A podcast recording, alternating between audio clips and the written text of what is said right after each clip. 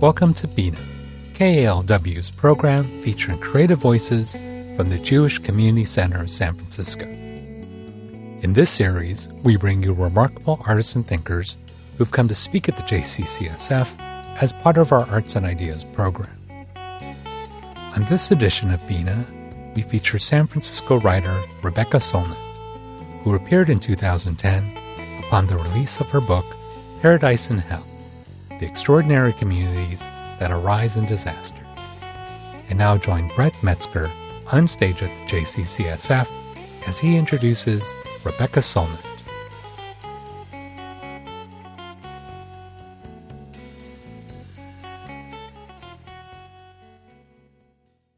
The New York Times has called Rebecca Solnit the kind of rugged, off road, public intellectual America doesn't produce often enough.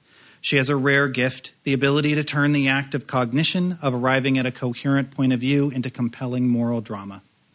In her previous 10 books, Rebecca Solnit has written about disparate topics like Eadweard Muybridge's photography, San Francisco's urban landscapes, the history of walking, and the nature of political dissent, always taking her mental prey from oblique angles. She traces thematic junctions in art and cultural history and establishes detailed parallels with the direct, present, and contemporary political activism. Her knowledgeable and courageous work has been compared to that of Susan Sontag. Wanderlust explores the cultural history of walking, in the author's own words, from the peripatetic philosophers of ancient Greek to the contemporary paleontological arguments of bipedal evolution from an aesthetic pleasure in 18th century England to the growth of politically active walking clubs at the turn of the century and the birth of the outdoor industry and climbing gyms, as well as histories of the rise and fall of urban walking as a pleasure, pedestrian uprisings, and the gender politics of public space. Hollow City, a melancholy topography of San Francisco, documents how the wealth uh, the city inherited from the computer industry has led to the loss of urban diversity in a field guide to getting lost, Rebecca Solnit gathers together autobiographical essays which reflect on moments of uncertainty, doubt, loss, remembrance, and desire.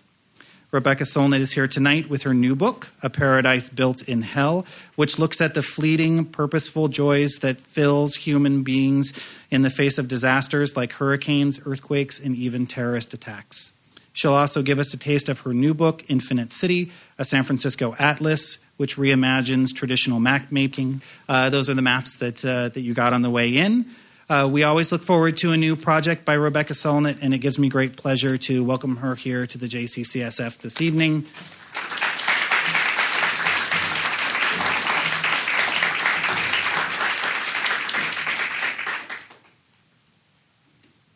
Thank you so much for showing up. It's so lovely to be here. It's, um, I'm going to talk about the A Paradise Built in Hell first, and then a bit about Infinite City, and hopefully I will not appear to be in a phrase that becomes more and more meaningful for me all over the map. At, uh, the outlines of this particular disaster are familiar. At 5:12 in the morning on April 18, 1906, about a minute of seismic shaking tore up San Francisco, toppling buildings, particularly those on landfill and swampy ground, cracking and shifting others, collapsing chimneys, breaking water mains and gas lines, twisting streetcar tracks, even tipping headstones in the cemeteries. It was a major earthquake centered right off the coast of the peninsular city, and the damage it did was considerable.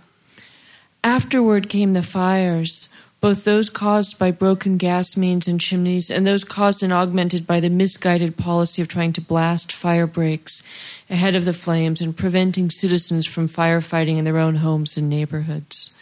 The way the authorities handled the fires was a major reason why so much of the city, nearly five square miles, more than 28,000 structures, was incinerated in one of history's biggest urban infernos before aerial warfare.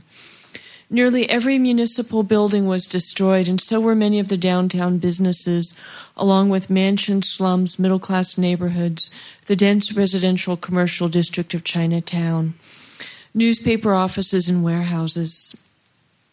The response of the citizens is less familiar. Here is one.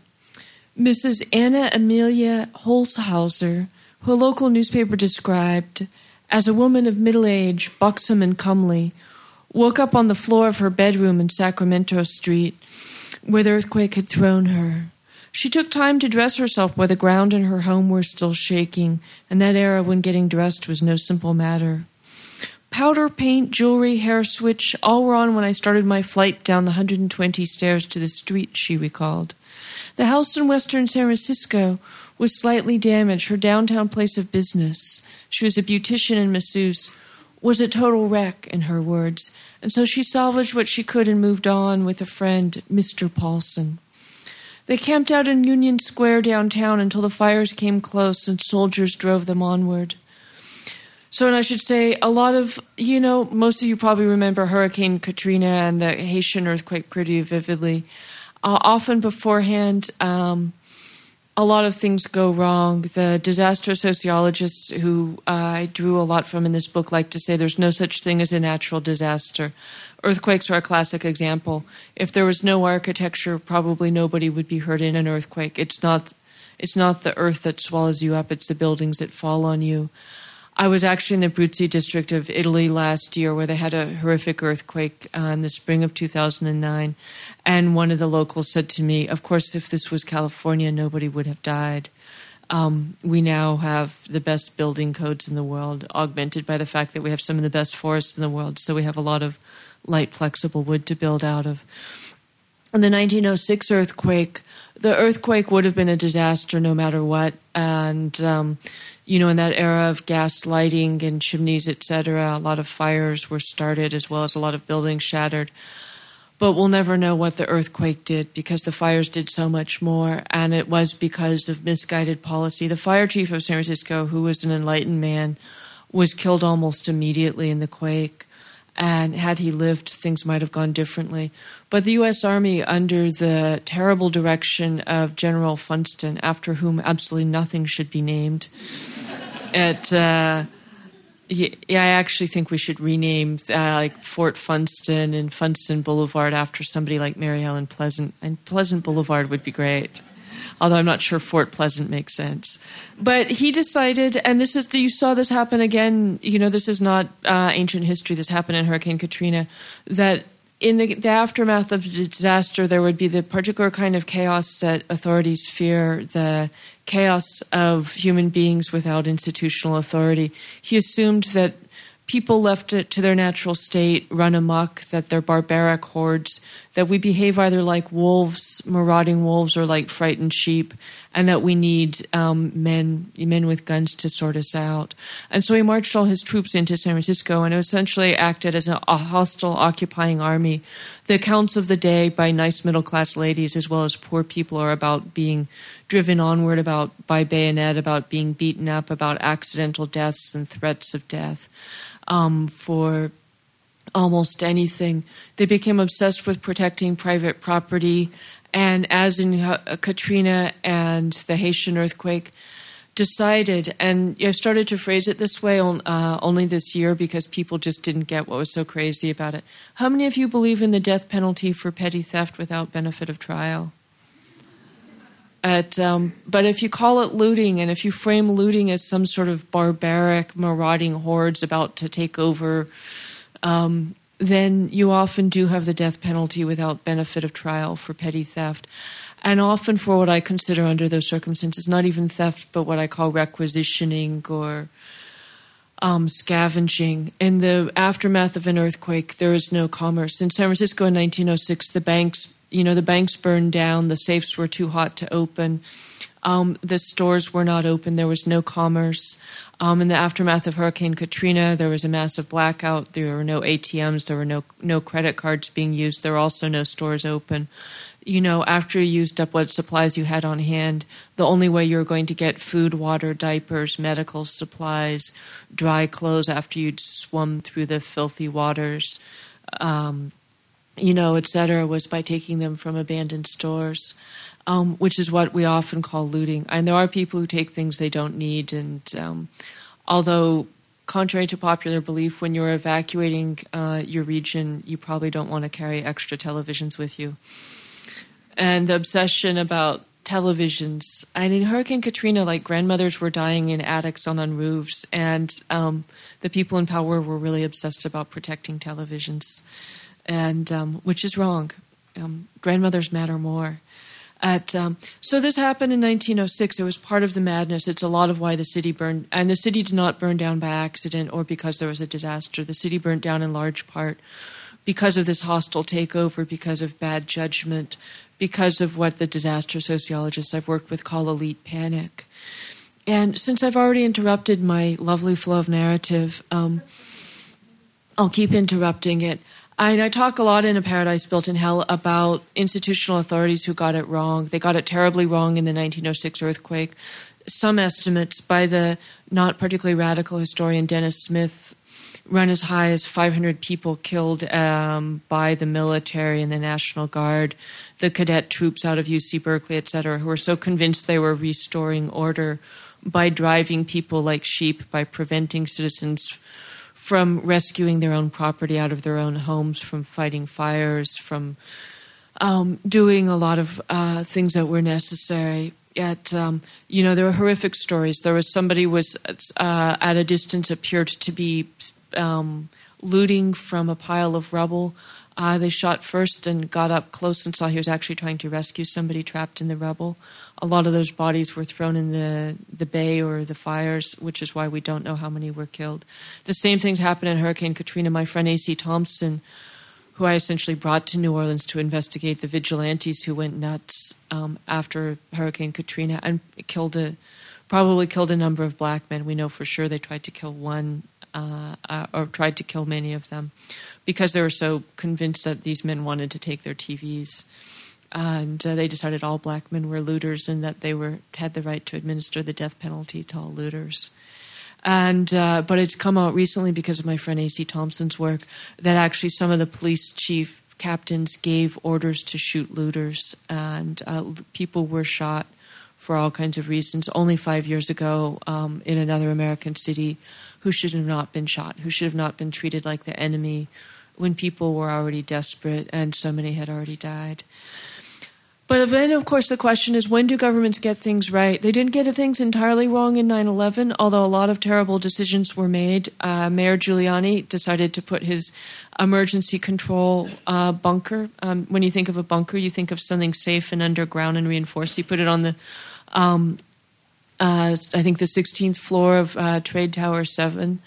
Um, next to the only uh, buildings attacked by terrorists in the history of the United, you know, outside terrorists in the history of the United States. Um, the bunker in the sky that was the most unsafe place you could have it. And he looked so heroic, he was striding around, but that's because his command center had already been destroyed because it was in the wrong place. Had it been in Brooklyn or someplace where it should have been, he would have just been in his command center without any drama. And then shortly afterwards, uh, they decided to suppressed the EPA's reports that the air was hazardous to breathe, which is why so many firemen and other emergency workers and people who are there now have what's called trade center cough and uh, serious health problems. They made a lot of other bad decisions, but they weren't that bad. But actually, one of the places where things were done pretty well was San Francisco in 1989. How many of you were here for the Loma Prieta earthquake? Wow, you're a group who doesn't move around much. That's great. No, I, I, you know, people. That sounds like I think you're sick in the mud. I, I was here in '89. I was, I was here. I was in the Bay Area. I've been in the Bay Area since I was four. I, the longer you stay in one place, the more you know it. The more empowered a citizen you are. The more you know things don't have to be like this. They used to be like that. This is how it works. This is who did this before, etc. But in 1989, the fire department was overwhelmed. And the 1989 earthquake was, uh, you know, the, I don't get into how we rate earthquakes and how big they are and all the different ways of measuring them, but it was a 7.1, which was big, but not nothing. You know, it was 100 times smaller than the 1906 earthquake in magnitude, more or less. And, um, but it was big enough. And the fire department was overtaxed. There were enough fires, and the marina fires were so huge. It tapped all their resources. And the powers that be at the time wisely asked, well, if we're overwhelmed by a disaster on this magnitude, what will happen in what we've all learned fondly to call the big one? and they made took this really remarkable step that uh, is really uh, a pilot program for the country. They created NERT, the Neighborhood Emergency Response Teams. Which how many of you are NERT members? We have some of them here on a table here. Oh, some of you. Why are all the NERT members on that side of the room? I could raise my hand too. I'm I, I have a slightly expired certificate, but I will retain.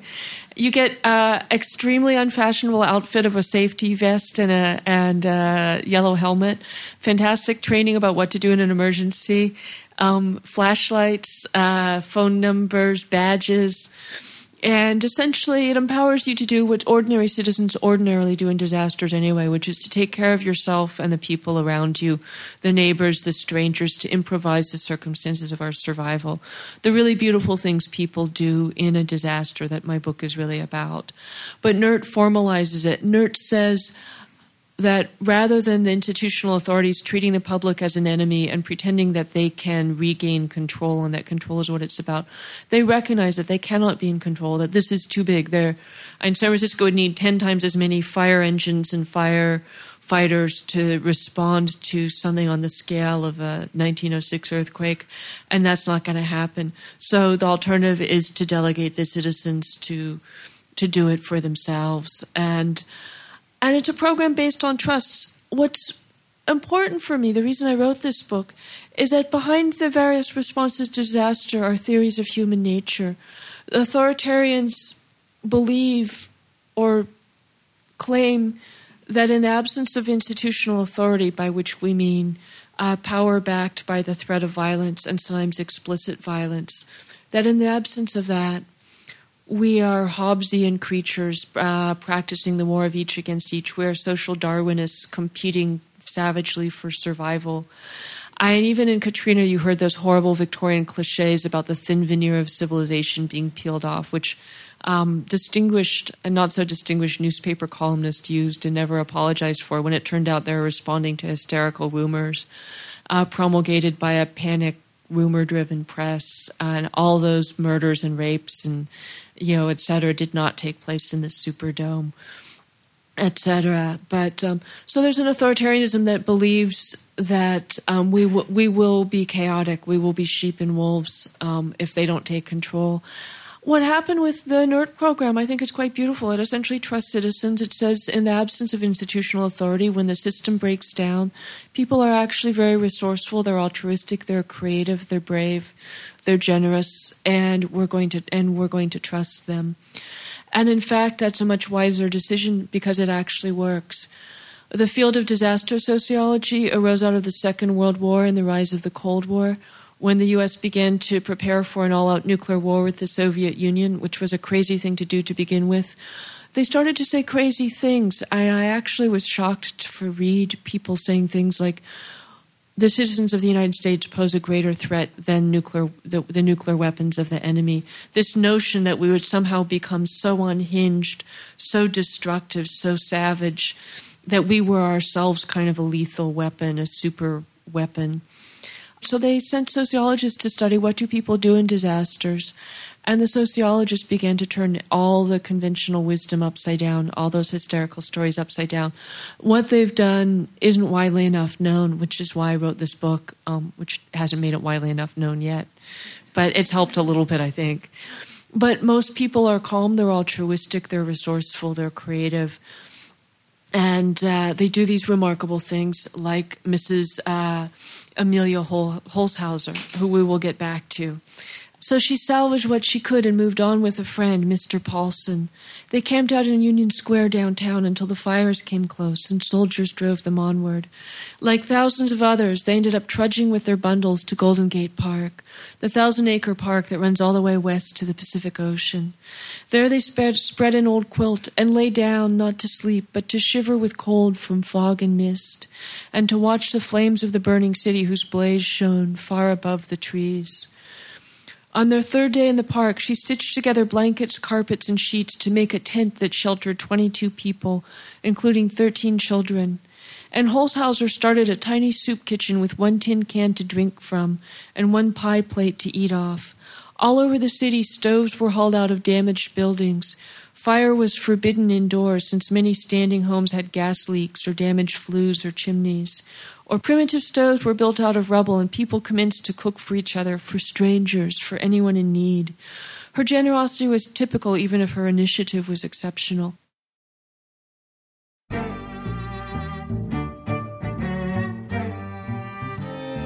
You're listening to San Francisco writer Rebecca Solnit, whose book is Paradise in Hell The Extraordinary Communities That Arise in Disaster.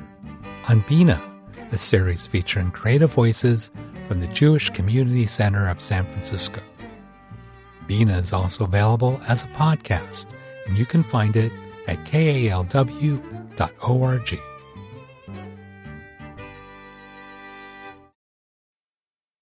If you go to the public library's uh, photo archive and, and do a search on earthquake kitchens, you find hundreds of wonderful photographs of these kitchens of all these women in Vic, uh, Edwardian dresses um, making these little shacks, these little rubble stoves, these amazing things. And uh, it's really beautiful and uh, kind of amazing and kind of useful because we might all be doing it again.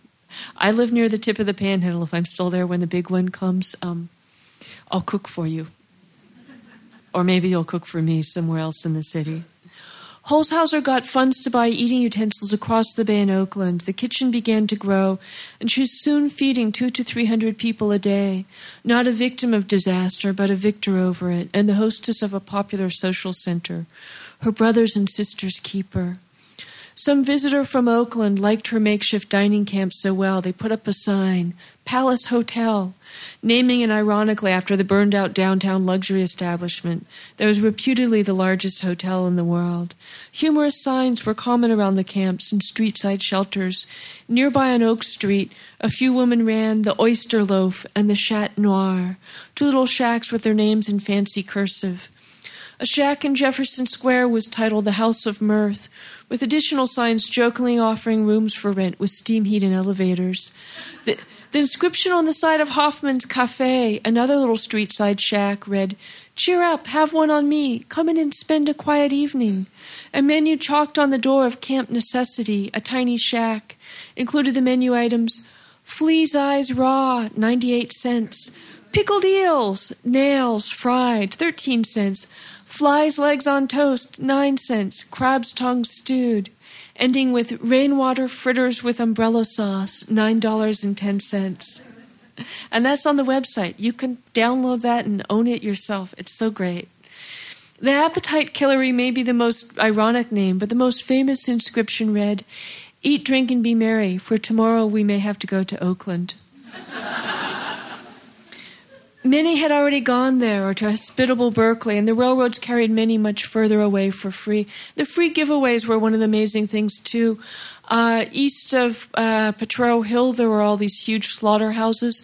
The meat would have spoiled anyway, and so most of them decided to give it away. But they didn't just try and get rid of it, they actually put enormous effort, as did butchers and dairymen, etc., into distributing food to these kitchens. So this beautiful thing where people were cooking for strangers, where people were coming around with 10 gallon uh, cans of milk with big piles of meat, with bread, etc., and just giving it away. It was this kind of idyllic society, this, uh, you know, era of the Jubilee.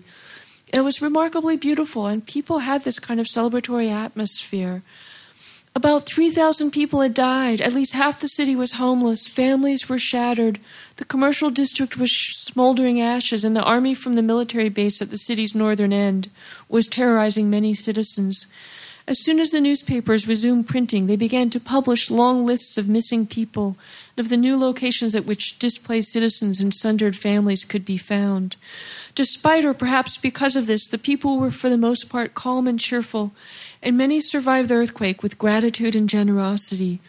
Edwin Emerson recalled that after the quake, quote, when the tents of the refugees in the funny street kitchens, improvised from doors and shutters and, and pieces of roofing, overspread all the city, such merriment became an accepted thing.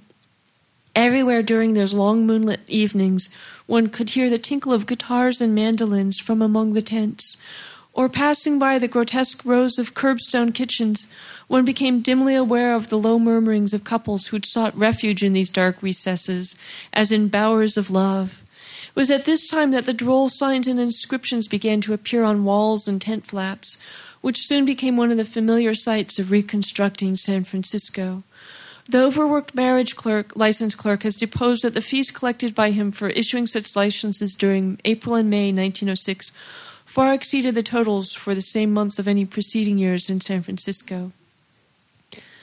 Emerson himself had rushed to the scene of disaster from New York, pausing to telegraph a marriage proposal of his own to a young woman in San Francisco, who wrote a letter of rejection that was still in the mail when she met her suitor in person amid the wreckage and accepted. They were married a few weeks later. Disaster requires an ability to embrace contradiction both the minds of those undergoing it and those trying to understand it from afar. In each disaster, there is suffering, there are psychic scars that will be felt most when the emergency is over, there are deaths and losses. Satisfactions, newborn social bonds, and liberations from everyday concerns are often also profound. Of course, one factor in the gap between the usual accounts of disaster and actual experience is that those accounts focus on the small percentage of people who are wounded, killed, orphaned, and otherwise devastated, often at the epicenter of the disaster, along with the officials involved. Surrounding them, often in the same city or even neighborhood, is a periphery of many more who are largely undamaged but profoundly disrupted. And it is the disruptive power of disaster that matters here the ability of disasters to topple old orders and open new possibilities. This broader effect is what disaster does to society. In the moment of disaster, the old order no longer exists, and people improvise rescue shelters and communities. Thereafter, a struggle takes place over whether the old order, with all its shortcomings and injustices, will be reimposed, or a new one, perhaps more oppressive, perhaps more just and free, more like the disaster utopia will arise. The disaster sociologists I worked with, uh, notably Lee Clarke and Caron Chess, coined the term elite panic for how a lot of people in power behave in disasters.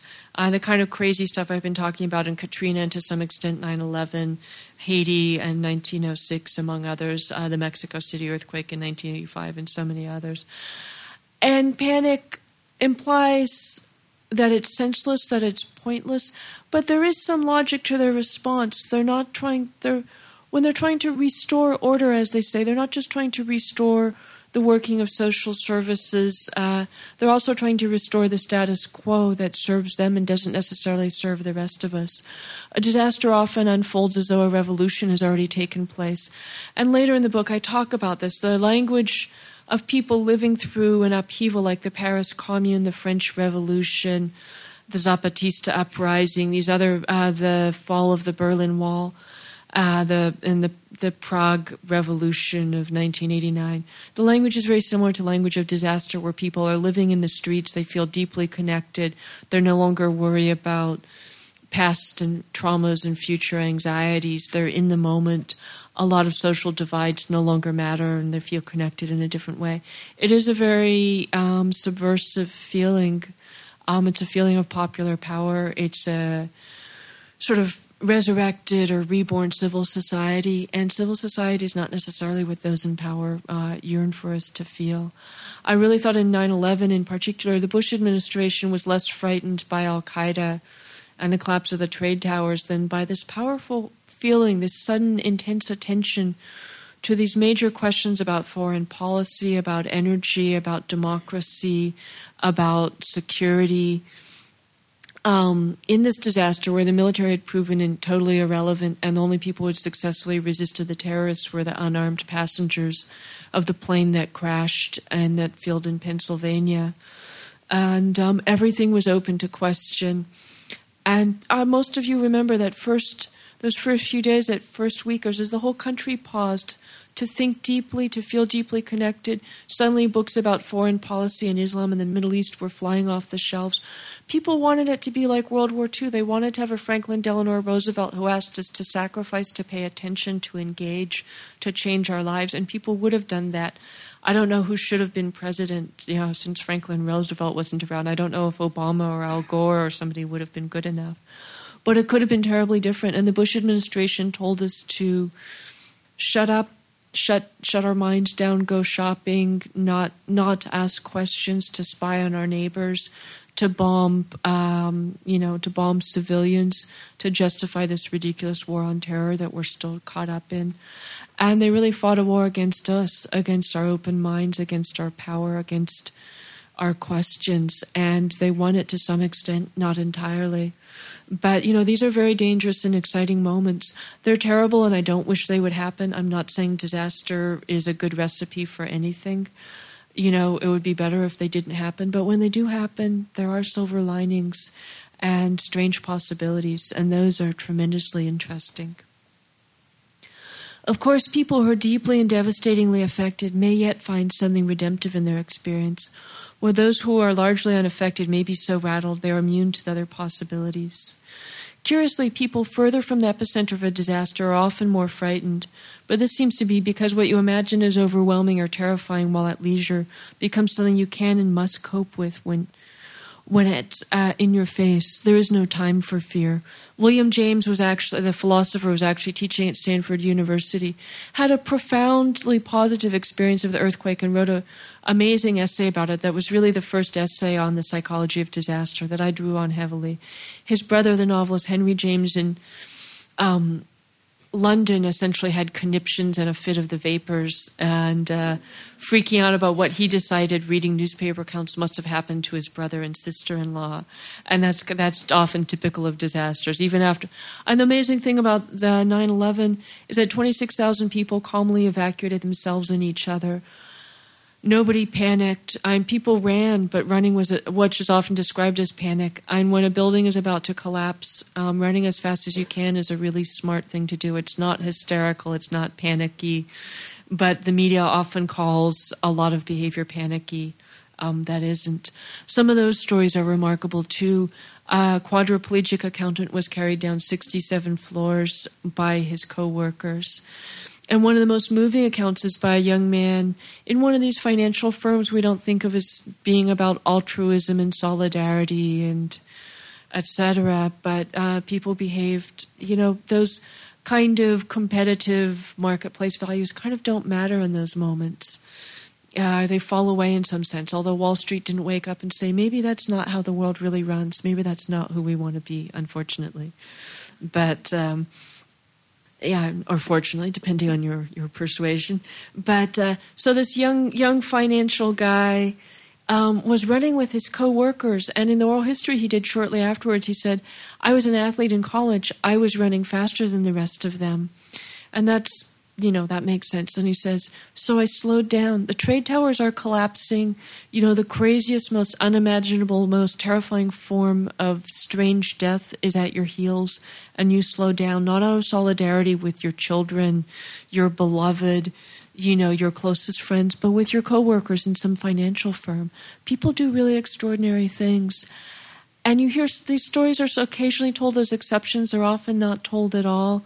If anybody did anything stupid or destructive that's often that's often told us who we are. There was these rumors that firemen were stealing pants from the gap which seems really unlikely. It was you know it's like stealing those televisions in katrina and it was kind of that's human nature. And it's like you know the firemen were I the firemen were getting crazy gifts. My cousin's a firefighter in Manhattan. He was definitely not stealing from the Gap.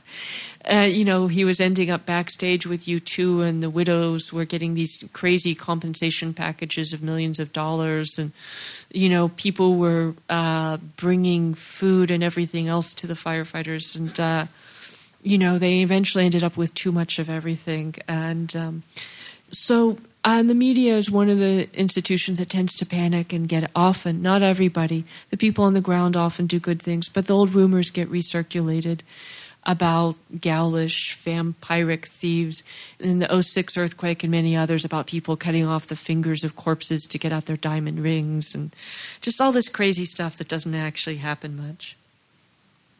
So there are no simple rules for the emotions. We speak mostly of happy and sad emotion, a divide that suggests a certain comic lightness on the one side, and pure negativity on the other.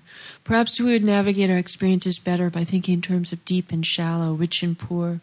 The very depth of emotion, the connecting to the core of one's being, the calling into play of one's strongest feelings and abilities can be rich, even on deathbeds, in wars and emergencies, while what is often assumed to be the circumstance of happiness sometimes is only insulation from the depths or so the plagues of ennui and angst among the comfortable suggests. Next door to Holshouser's kitchen, an aid team from the mining boomtown of Tonopah, Nevada, sat up and began to deliver wagon loads of supplies to the back of Holshouser's tent. The Nevadans got on so well with impromptu cook and hostess they gave her a guest register whose inscription read in part In cordial appreciation of her prompt philanthropic and efficient service to the people in general, and particular to the Tonopah Board of Trade Relief Committee. May her good deeds never be forgotten. Thinking that the place's Palace Hotel sign might cause confusion, they rebaptized it, and maybe baptized is the wrong word here since it's a very Jewish place I'm about to tell you about. They renamed it the Mizpah Cafe after the Mizpah Saloon in Tonopah, and a new sign was installed. The ornamental letters spelled out above the name One touch of nature makes the whole world kin, and those below, established April 23, 1906. The Hebrew word mizpah, says one encyclopedia, is an emotional bond between those who are separated, either physically or by death. Another says it was the Old Testament watchtower, where the people were accustomed to meet in great national emergencies. Another source described it as symbolizing a sanctuary and a place of hopeful anticipation. The ramshackle material reality of Holshouser's improvised kitchen seemed to matter not at all in comparison with its shining social role. It ran through June of 1906 when Holshouser wrote her memoir of the earthquake. Her piece is as remarkable for what it didn't say. It didn't speak of fear of enemies, conflict, chaos, crime, despondency, or trauma. Just as her kitchen was one of many spontaneously launched community centers and relief projects, so her resilient resourcefulness represents the ordinary response in many disasters. In them, strangers become friends and collaborators, goods are shared freely, people improvise new roles for themselves. Imagine a society where money plays little or no role, where people rescue each other and then care for each other, where food is given away, where life is mostly out of doors in public, where the old divides between people seem to have fallen away, and the fate that faces them, no matter how grim, is far less so for being shared, where once much considered impossible, both good and bad, is now possible or present, where the moment is so pressing that old complaints and worries fall away, where people feel important, purposeful, at the center of the world. It is by its very nature unsustainable and evanescent, but like a lightning flash, it sheds light on ordinary life, and like lightning, it sometimes shatters the old forms. It is utopia itself for many people, that is only a brief moment during terrible times, and at the time they manage to hold both irreconcilable experiences, the joy and the grief. San Francisco has been called the city that destroyed itself, but a king is not his country and a government is not the people. Neither the city nor its citizens destroyed San Francisco. A handful of men in power and a swarm of soldiers, National Guardsmen, and militiamen did. Or they destroyed much of the city made of architecture and property, even as they claimed to defend it from fire and from the public that was portrayed over and over as a potential or actual mob or bunch of thieves. The citizens responded differently to the occasion as they took care of each other and reinforced the society that each city is first and foremost. The writer Mary Austin, who was there for the earthquake and its aftermath, said that the people of San Francisco became houseless, but not homeless. For it comes to this with the bulk of San Franciscans that they discovered the place in the spirit to be home rather than the walls and the furnishings. No matter how the insurance totals foot up what landmarks, what treasures of art vanished. San Francisco, our San Francisco, is all there yet. Fast as the tall banners of smoke rose up and the flames reddened them, rose up with them something impalpable, like an exhalation. Mary Austin, San Francisco didn't burn down, but rose up.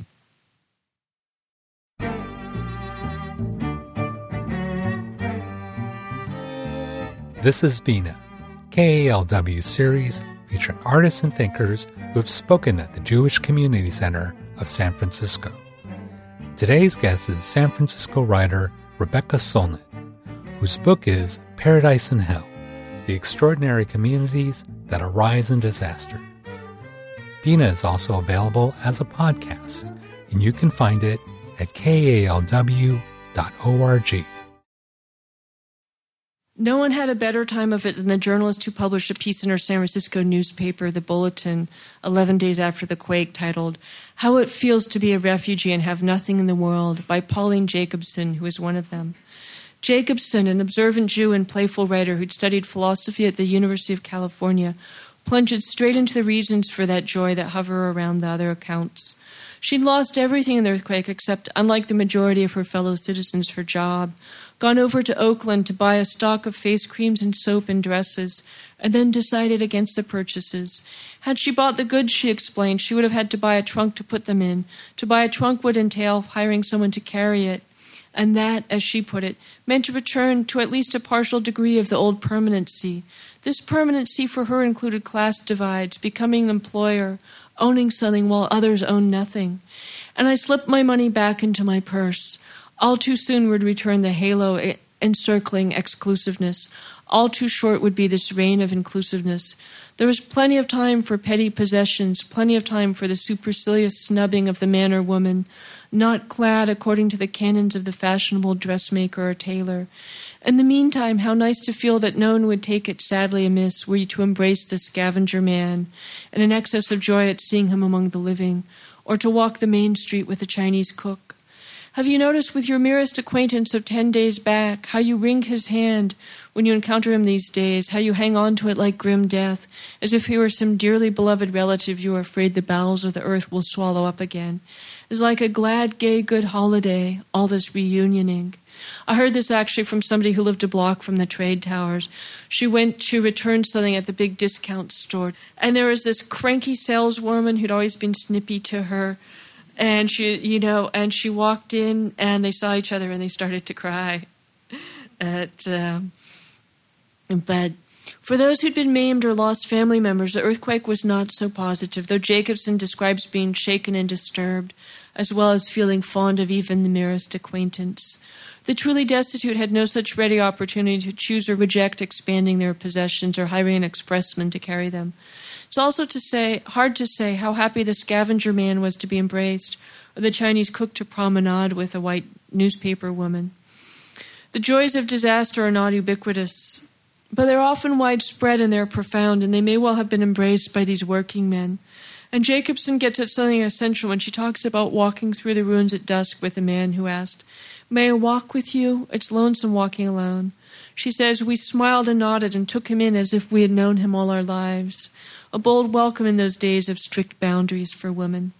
When a soldier said that ladies could walk on the sidewalk but men must stick to the street, Jacobson and her friends chose to walk through the burned bricks and fallen telegraph wires, the middle of the street with their newfound acquaintance. Everybody talks to everyone else, a young woman wrote a friend. I've added hundreds to my acquaintance without introductions.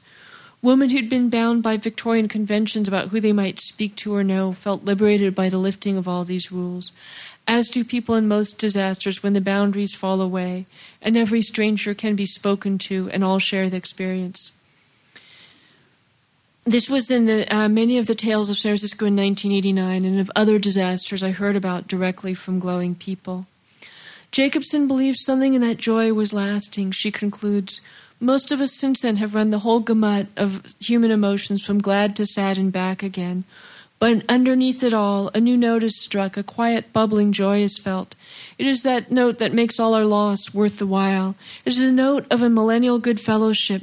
In all the grand exodus, everybody was your friend, and you in turn everybody's friend. The individual, the isolated self, was dead. The social self was regnant.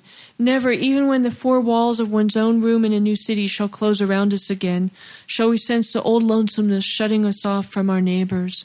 Never again shall we feel singled out by fate for the hardships and ill luck that's going. And that is the sweetness and the gladness of the earthquake and the fire. Not of bravery, not of strength, not of a new city, but of a new inclusiveness. The joy in the other fellow. So I did that book, and there were these really beautiful and moving and extremely subversive uh, characters and stories and ideas. I got very involved in New Orleans. I've been there, I think, now 11 times since 10, 10 or 11 since Hurricane Katrina. I have a lot of friends there. I'll probably go back for the rest of my life. But I spent a lot of time thinking about death and dismemberment and loss and trauma. I got involved in investigating murders in uh, New Orleans and talked to people about death in other cities. Uh, yeah, like the Mexico City, where perhaps 20,000 people died in the great earthquake of October 1985. And um, you know, and I, it was really part of what I felt of as becoming much more a public writer uh, during the Bush era, and a person who, because of the Bush era, was dealing with international subjects. I felt I felt a little bit homeless in a way, a little bit displaced myself because I'd been spending time in New Orleans and Mexico City, and New York City you know, and uh, dealing with the wars in the Middle East and things like that. I'd written a book about hope, uh, and I'd written this book, which had really been five years of in, being involved in disaster, starting with an essay well, that began as a public lecture in 2004 that went to Press and Harper's magazine the day Hurricane Katrina struck, at which point I decided people really needed to know this stuff and I should spend more time with it. So, and I thought I was going to read you a bit from the introduction to the Atlas, but we don't have that much time, so I think I'll just talk about it when my friend Frank Smigiel, who was the new uh, education and public events curator at SF MoMA, asked me to propose a project for the 75th anniversary. Was a wonderful opportunity to come home and to do something a little bit more festive and upbeat. You've all seen one of the more serious maps I've done, the right wing of the Dove. You know, it's not a fluffy project, I like to think. There's some very serious and radical, unpolemical content in there. But it was wonderful coming home and just spending time in the city. Mary Austin has that wonderful uh, comment that a city is not just its its architecture and property; it's its people. And I not only explore the physical city, but I talk to all these people who I think of as kind of the living library of knowledge. People who are experts on butterflies, on food, on toxics, on labor history, on the on the lost city i talked to photographers and artists and i worked very closely with the wonderful designer Lia Tjandra at uc press and with two cartographers who live in the richmond district or rather the cartographer Ben Pease and his wife uh, Shiz, uh, Shizue Seigel who uh, did all the maps in the book and uh, just had wonderful adventures. It really brought me back home in a great way. It was fun writing the budget for the project, which was large because I brought in 27 other people, including the cartographers, I think 12 uh, or 13 artists, and about 11 rather writers, and um, all these sources of information. But so with SF MoMA, we decided to do the public programs part of the second half of their 75th anniversary year as this series of broadsides, one a month for six months with public events in conjunction with each one. The next one, uh, it's particularly, it's the only double uh, double header map. There's a smaller map by the wonderful artist Jaime Cortez on one side, and a map that's a collaboration between Guillermo Gomez Pena and I on the the front side. And the project is called All Identity is Local, and it's really wonderful and then there'll be two more maps after that. But of course, I believe that all roads lead to books, and so when SF MoMA said yes to this project, to my amazement, since I was like, I'm not even an artist, um, I can't believe I'm doing the big art project for the second, second half of the anniversary. But it's also really wonderful. I've been in San Francisco all my adult life. I moved here when I was 18 from um, the North Bay, and um, when I was a grad student at UC Berkeley, I actually worked on the 50th anniversary. I'm part of the joy of staying in places that you get these long continuities. I have not made plans for the 100th anniversary of SF MoMA, although um, I will. I you know by the actuarial tables, I'm supposed to still be alive. I'm supposed to have about an, another dozen years or so.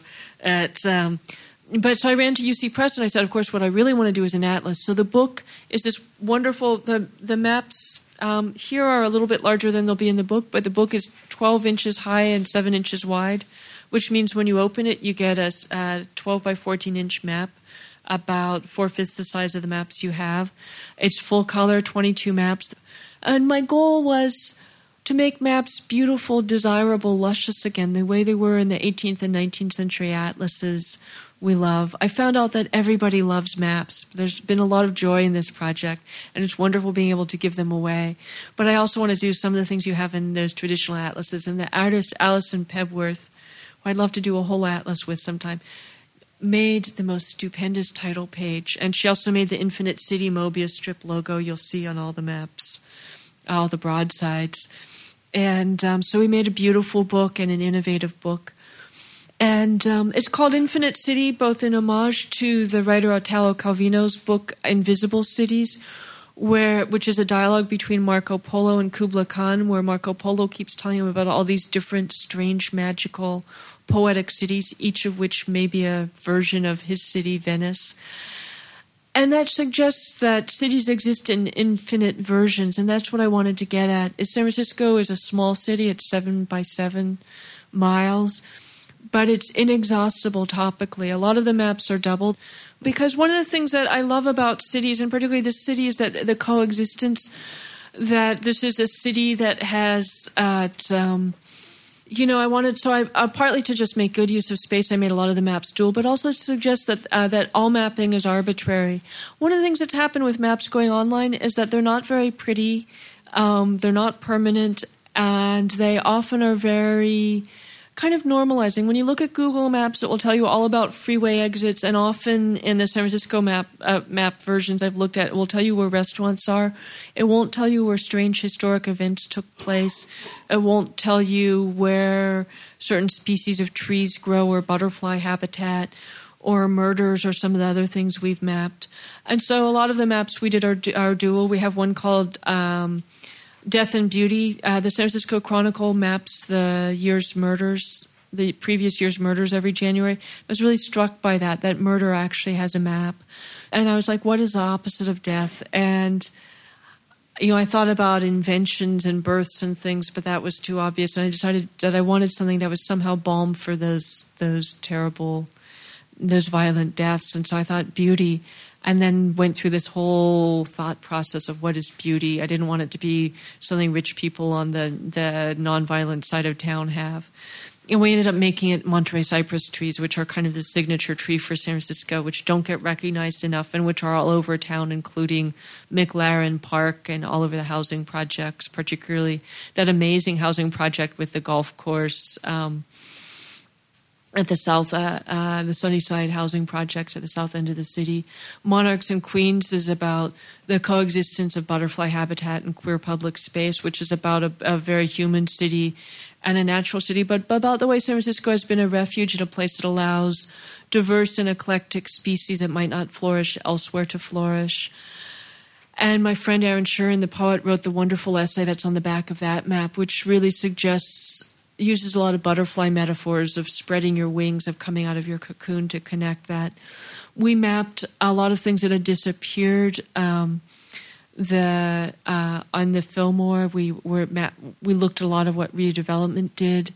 We looked at the old industrial city that disappeared in a lot of different ways. We mapped coffee, looking at the way that a single cup of coffee with milk brings together the the pastoral landscape of a dairy farm, uh, which in the Bay Area is one of the nice farms of the North Bay, most likely. The uh, the alpine landscape of Hetch Hetchy and the tropical landscape of coffee growing. Uh, we mapped the water and sewer systems that you know bring you the water for your coffee and take away what happens afterwards. Um, and we put 99 cafes on the map.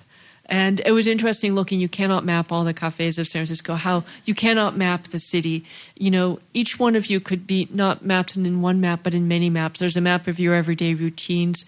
There's a map of you just within San Francisco. There's a map of, you know, where your people emigrated from, however long ago that was, of where the rest of your family lives if they're outside of the city, of every place you've ever traveled, of where all the things you own come from, of you know, there's a million ways to map. There was that wonderful uh, movie and then TV show in the 50s. There's a million stories in the Naked City. There's also a million maps. Uh, the goal of Infinite City was not to be comprehensive. The maps are quite idiosyncratic. I thought up most of them, and my friends, uh, artists, proposed the rest of them. But to really allow people to open up the inexhaustibility of the city for people to continue mapping it in their imaginations and maybe on paper, and to maybe begin mapping other places in this way. At, uh, we have 22 maps, but um, each of you contain far more than that. So that was the project. I also wanted to suggest that you can you can travel around the world without leaving home, and we have a version. You know, we have a you know, with the Russian and Asian populations in outer Richmond and the weather, we have a kind of Siberia.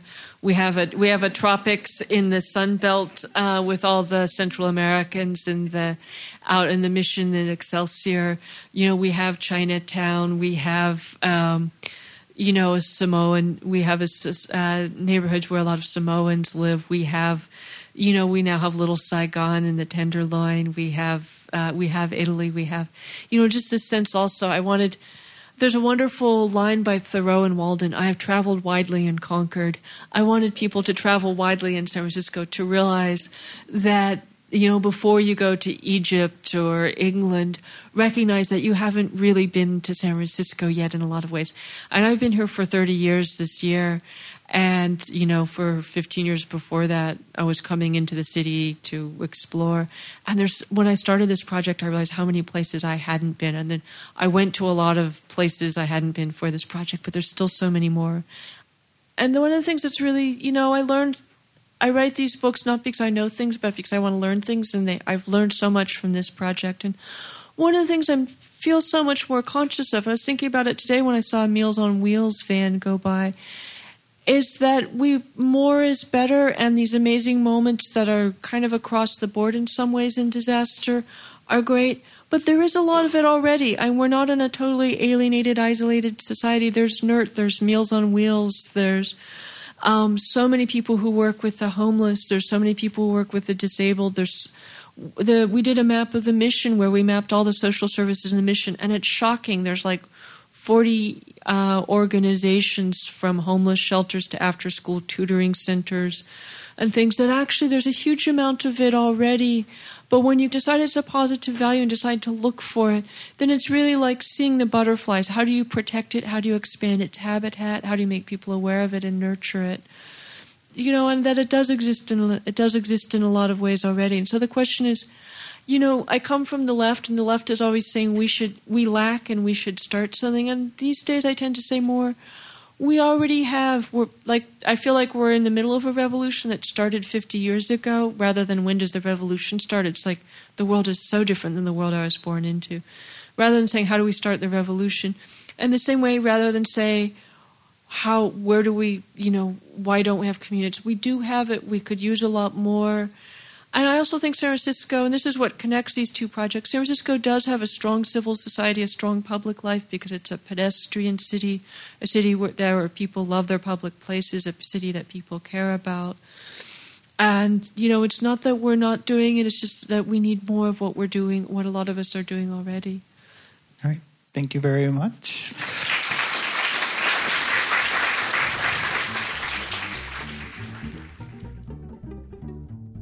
Bina is a co production of the Jewish Community Center of San Francisco and KALW. For more information about programs at the JCCSF, you can visit jccsf.org.